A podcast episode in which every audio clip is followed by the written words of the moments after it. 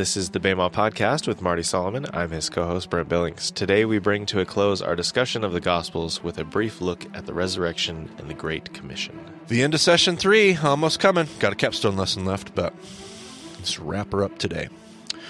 All right, now, uh, we're going to talk resurrection first. This is, if you remember, my talk a couple episodes, a few episodes ago, Brent, I talked about the whole last week and how the whole like crucifixion and Christmas and resurrection. It's a hard thing for me to talk about. It's not going to change today, but uh, we've uh, we'll read it here in a moment because we got to get every verse of chapter 28 in. We still have to read our last chapter of Matthew. So we'll be reading it here in just a moment, but we did link in the show notes. I do have some notes written up here. I have some thoughts I'll share today. But we have the last two uh, Resurrection Sundays that we've had at Real Life. We're going to link them in the show notes if you want a little bit more preachy, a little bit more uh, uh, poetic, a little bit more substance, a little bit more art, a little bit more of the stuff that captures the essence of resurrection. Feel free to listen to those. Um, so we're linking them there. I hate to study this story because it just feels so cold and academic, and I hate it. So, so we're going to do. Brent, give us the first uh, four verses of Matthew 28. After the Sabbath, at dawn on the first day of the week, Mary Magdalene and the other Mary went to look at the tomb.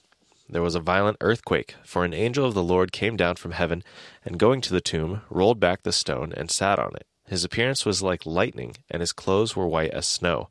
The guards were so afraid of him that they shook and became like dead men. The greatest event in all human history.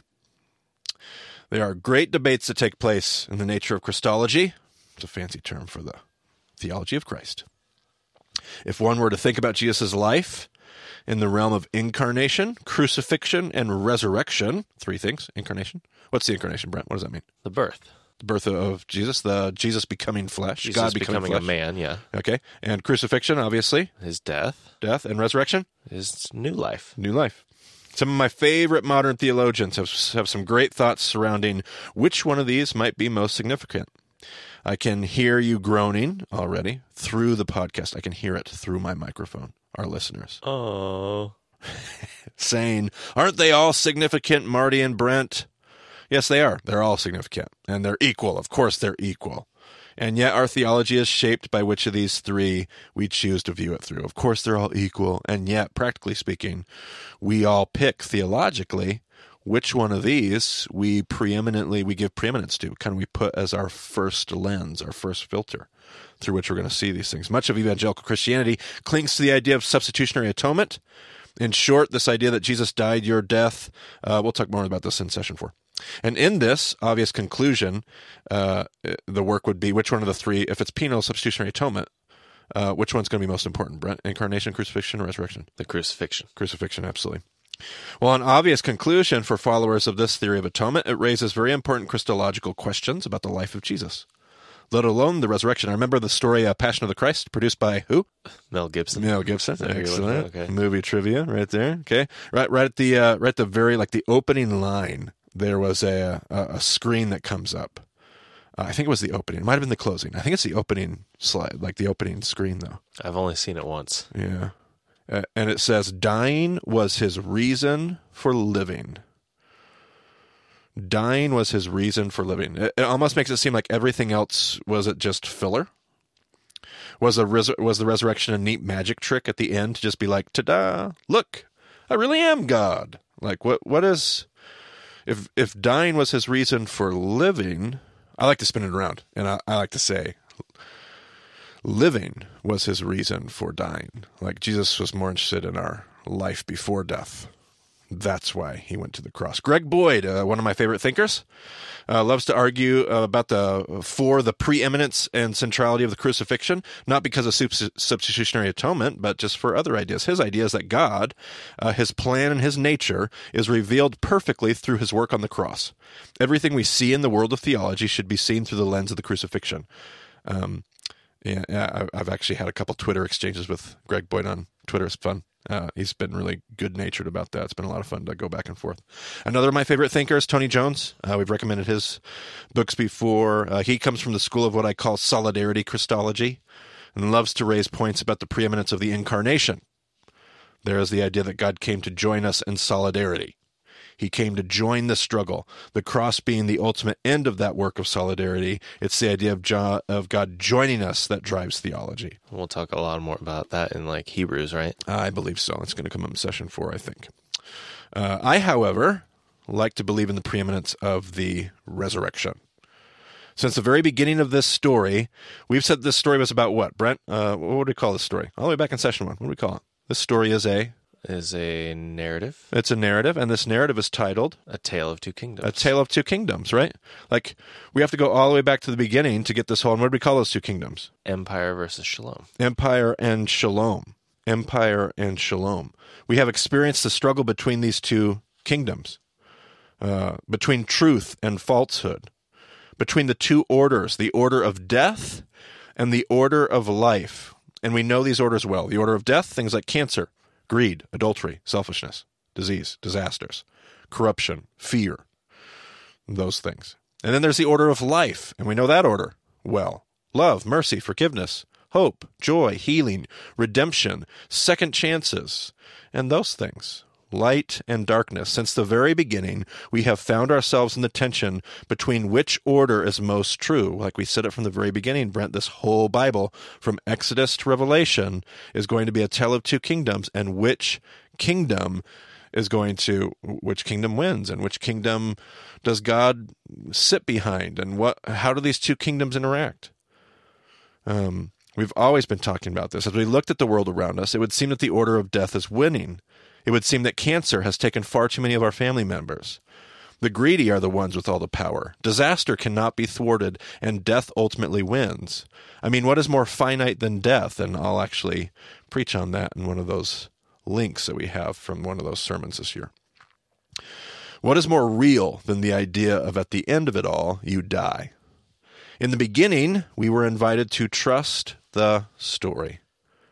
At its core, the invitation of Genesis was an invitation to believe in the reality of the order of life. The great fall of humanity happened and happens because we choose to live in fear, insecurity, and doubt. We begin to see the wind and the waves and believe that, in fact, the order of death does get the last word. You see, Brent, we didn't actually get away from session one. We didn't get away from our core principles. This whole Jesus thing has been a playing out of, a taking the story and putting it in flesh of empire and shalom, of order and of disorder, of life and of death. All throughout Tanakh, we are posed this question. Moses set before the people in Deuteronomy life and death. Joshua invited the Israelites to follow Adonai, and if not, pick which other gods from the order of death they would like to choose. The prophets pleaded with their brothers and sisters to repent and put their trust back in the order of life. Ezekiel was asked about hope, about death, about life. He was shown a valley full of what, Brent? Dry bones. Dry bones, and asked what question? Can you remember? Can these dry bones live? Can these bones live? Ezekiel was a man of hope. He said, Sovereign Lord, only you know. What do we truly believe about life and death? Understand that the resurrection changes everything. On that fateful morning when the tomb was found barren and empty, God finally answered the question that he had allowed only Ezekiel to see in a vision. Apparently, death isn't as real as we thought it was, and that changes everything. Paul does not say in the 15th chapter of the first letter to the Corinthians that without the crucifixion their faith is in vain. As enamored as he is, and other authors of the New Testament are with the in- incarnation, which is an, a wonderful truth, he did not give such an idea that place either. Instead, Paul says the following Brent, give me uh, 1 Corinthians 15. But if it is preached that Christ has been raised from the dead, how can some of you say that there is no resurrection of the dead? If there is no resurrection of the dead, then not even Christ has been raised. And if Christ has not been raised, our preaching is useless, and so is your faith. If there is no resurrection, your faith is useless. That was what verses, by the way, Brent? Uh, 12 through 14. Now, I have stood in a handful of tombs uh, in my time studying in Israel and even in Turkey. Uh, I've stood in a few that even claim, directly or indirectly, to be the tomb, capital T, capital H, capital E. There's one thing that's true about all these tombs, Brent. I'm sure you can tell me what it is. Uh, there's nothing in them. There's, they're all empty. They are all empty. Resurrection is God's affirmation that the order of life really does get the last word. The way of generosity really is the best way to live. Forgiveness is worth paying the price for, and love really does win. Resurrection is God's way of saying hope is worth it, and the story really can be trusted. I choose to be a person of hope. He is not here, He is risen. All right, Brent, unless you got some questions, give me some more verses. Matthew 28. The angel said to the women, Do not be afraid, for I know that you are looking for Jesus who was crucified. He is not here. He has risen, just as he said. Come and see the place where he lay. Then go quickly and tell his disciples, He has risen from the dead and is going ahead of you into Galilee. There you will see him. Now I have told you. So the women hurried away from the tomb, afraid yet filled with joy, and ran to tell his disciples. Suddenly Jesus met them. Greetings, he said. They came to him, clasped his feet, and worshipped him. I'm going to stop you right there, Brent, actually. Have you read that next verse here in just a moment. One of the most fascinating things that my teacher Ray ever pointed out to me was that the Great Commission and the ascension of Jesus were not the same event. I don't know how I could go to church my whole life, study the Bible as much as I had up to that point, and not realize. I just assumed that Jesus kind of uttered the Great Commission like right before he ascended. Like that was always my assumption. Um, being the culminating event of more than one gospel, I had always assumed that Jesus had given the Great Commission in the same speech where he ascended. But this is clearly not so in the text, and I couldn't believe it when he taught me that, that I had missed it before that moment. It's plain to see from the opening of the book of Acts that Jesus ascends from the Mount of Olives. So we know the ascension happens just outside of Jerusalem on the Mount of Olives. That's found within uh, the records um, except for Mark, but Mark is totally circumspect. We've already said that everything after verse 8 of Mark 16 is garbage. Um, maybe I shouldn't say it that strongly, but that's how I feel about it. um, and uh, other than other than the historicity of the Gospels, nobody's debating the fact that the ascension happened right outside of Jerusalem on the Mount of Olives. What I never realized is the record of where the commissioning took place. What's the next verse? Jesus is talking to who, Brent? Jesus is talking in your passage to talking to the women. And he's telling them to go tell the disciples that he's risen. And what does he say? Then Jesus said to them, Do not be afraid. Go and tell my brothers to go to Galilee. There they will see me. To go to Galilee? Like what?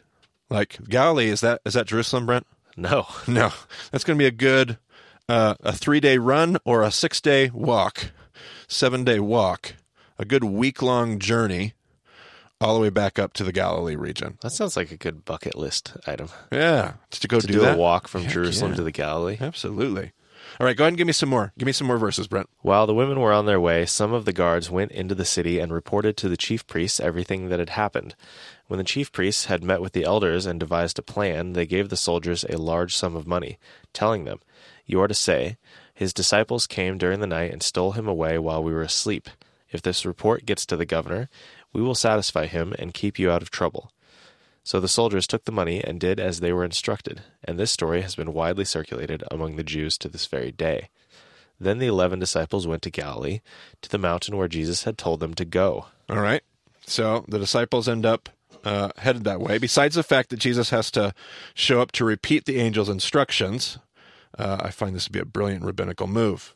While I've never been able to find any hints as to which mountain Jesus is referring to, the disciples seem to understand whether it was Mount Arbel, is a mountain that we've been on, Brent, in the Galilee. But is it, is it a mountain? Mountain like It's a it's a high point. it's a high point. It's kind of weird though. I don't know if it'd be Mount or like are they in the Galilee? Galilee? Like the Galilee is actually a really big region.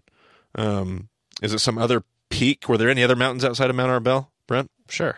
Like uh, like I mean, like mountain mountains. Like Well, think of your time in Galilee. Like, and excuse me, let me rephrase my question. Like around the Sea of Galilee, are there any other mountains? I don't know. Not really, because Mount Arbel. Yeah. like, that's it. Like you have to go at least some miles That's away definitely from the, sea the vantage Galilee. point. Yeah, I guess the other places that we were at were higher up are actually quite a ways away. quite a ways away. the- We got a little bit of a bus ride, at least uh, forty minutes in a bus, an hour away. Right? Okay.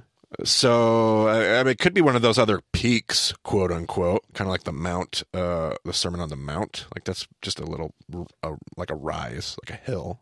What mountain is he referring to?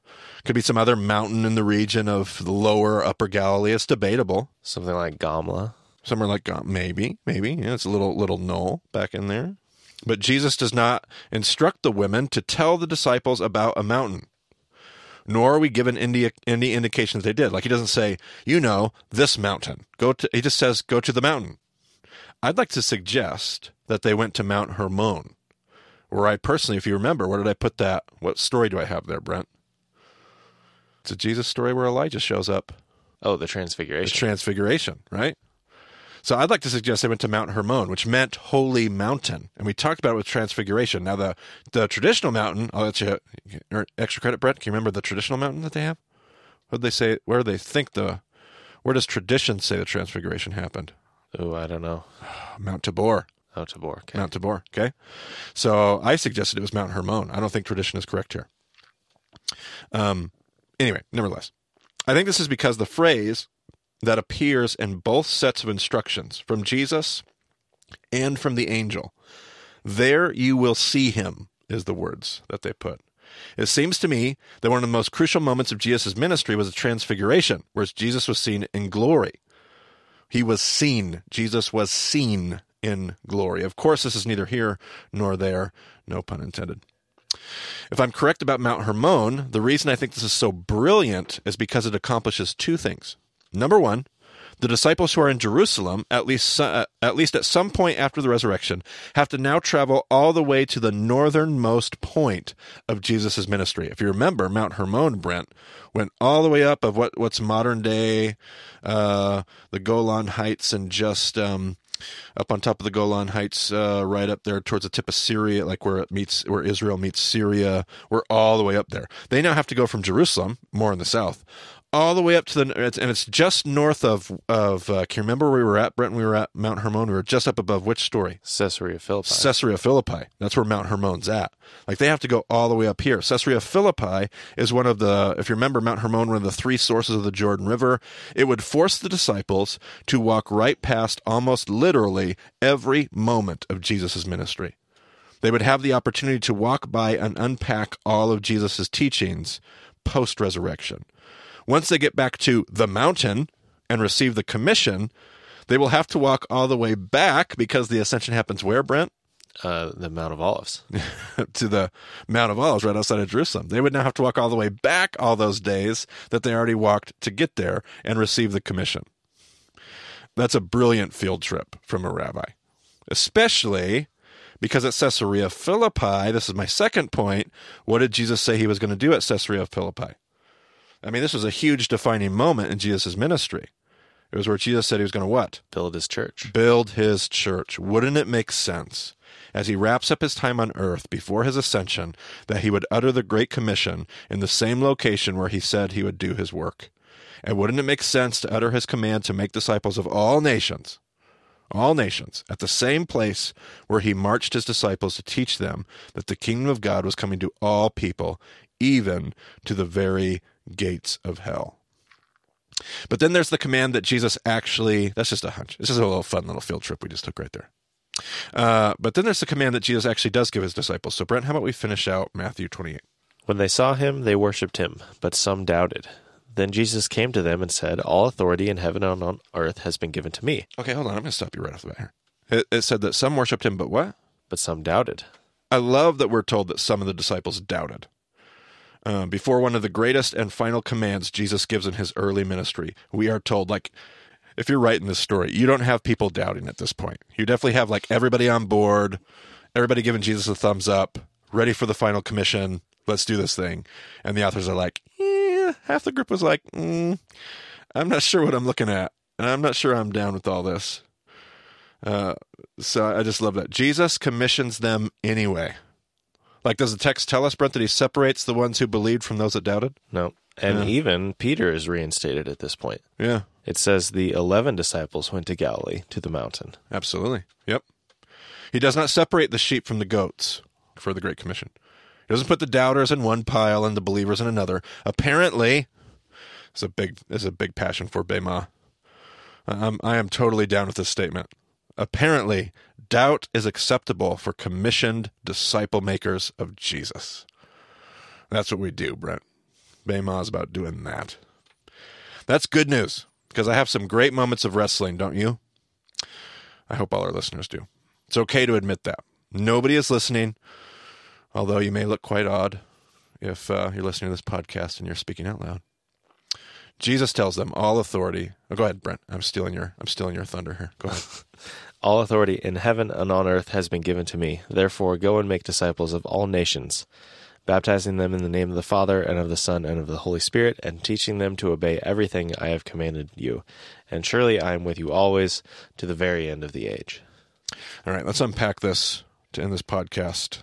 Let's do it backwards. Let's talk about teach them. He had three things. He said, teach them, baptize them, make disciples. He actually said it in the other order make disciples, baptize them, teach them. Let's go backwards. Teach them. Jesus wants his followers to be teachers.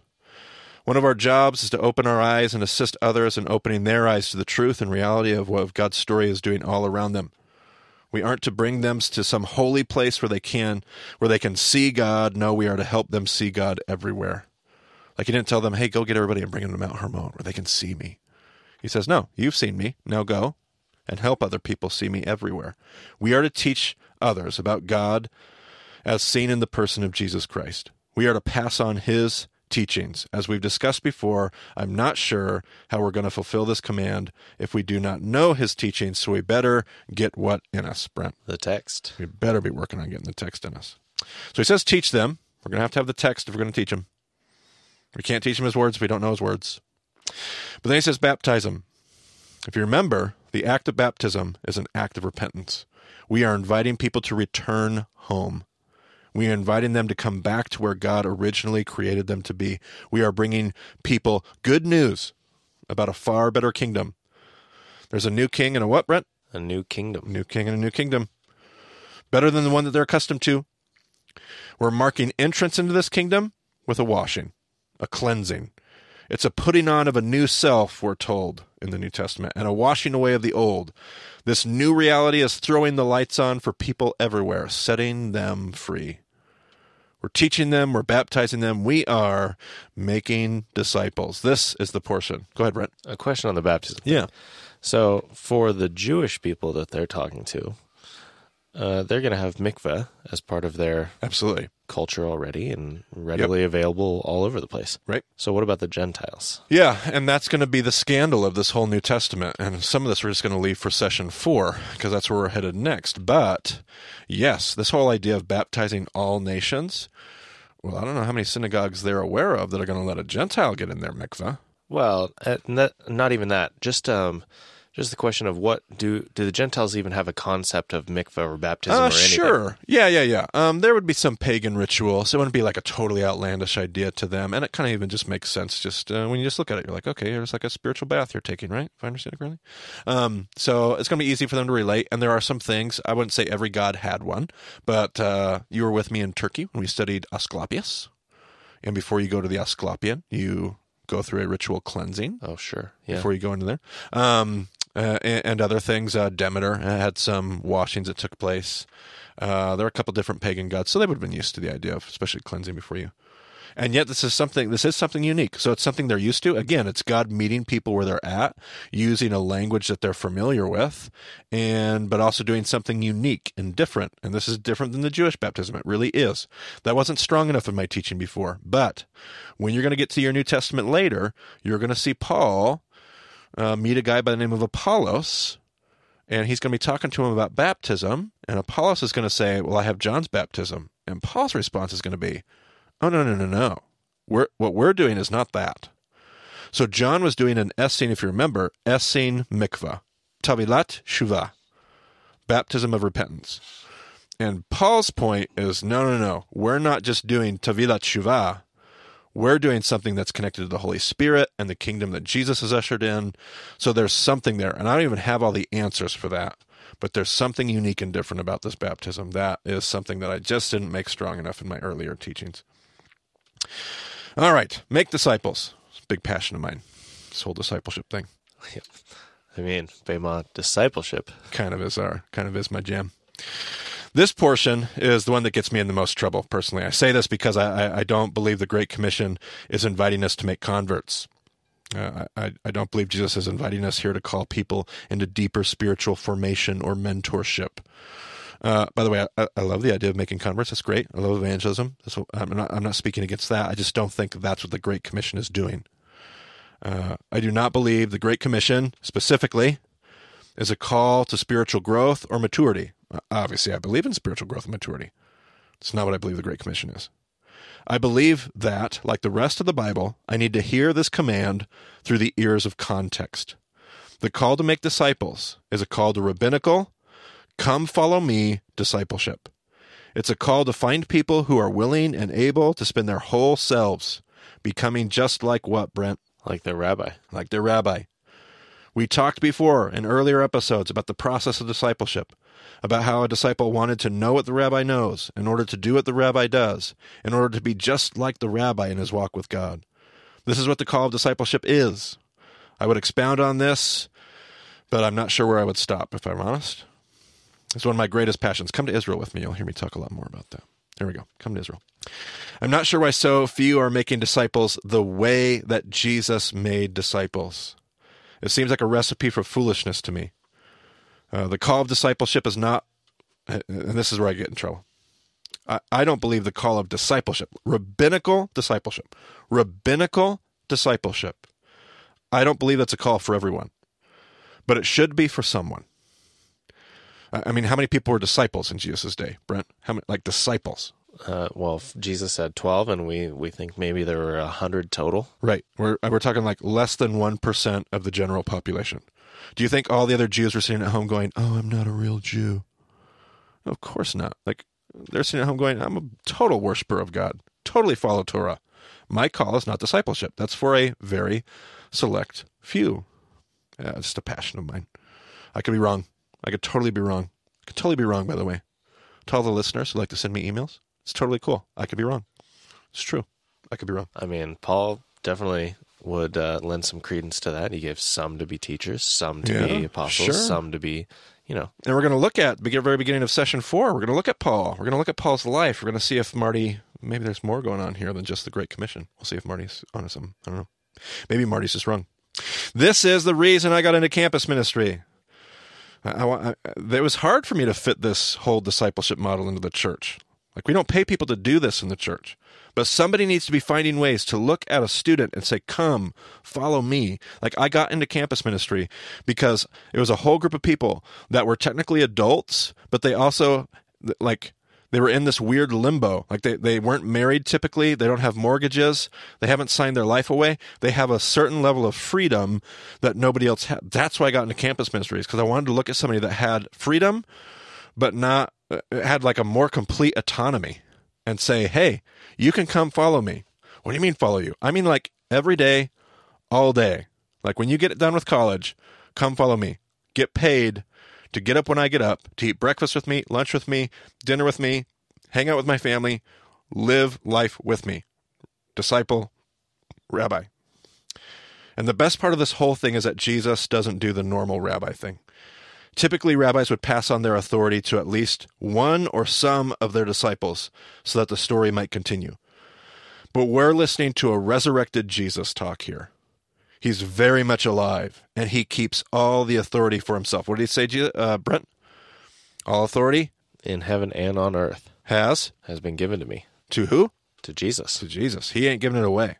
We are to go and make disciples. We are to make disciples the way that Jesus made disciples. We are commissioned in the living authority of Jesus, living authority. And when the going gets tough and the mistakes happen and the fear is overwhelming, what's that very last line, Brent? Read it to me one last time. And surely I am with you always to the very end of the age. Good closing words for session three of Bema Discipleship Podcast. There we go. The end of the Olam. The end of, of this Olam. This Olam. This Olam. I like it. Got a capstone lesson. It's coming your way next. All right, but that pretty much does it. We we did it though. We did your crazy idea of every verse of Matthew. Every verse of Matthew. Session three is probably uh, a few months longer than it would have been, but hey, we got it. Uh, yeah. Over no, we we promised and we delivered. No over under situation going on here. Yep. All right. Well, thanks for joining us on this episode of the Bema Podcast. We'll be back with you uh, to sum up the entirety of session three in our capstone episode.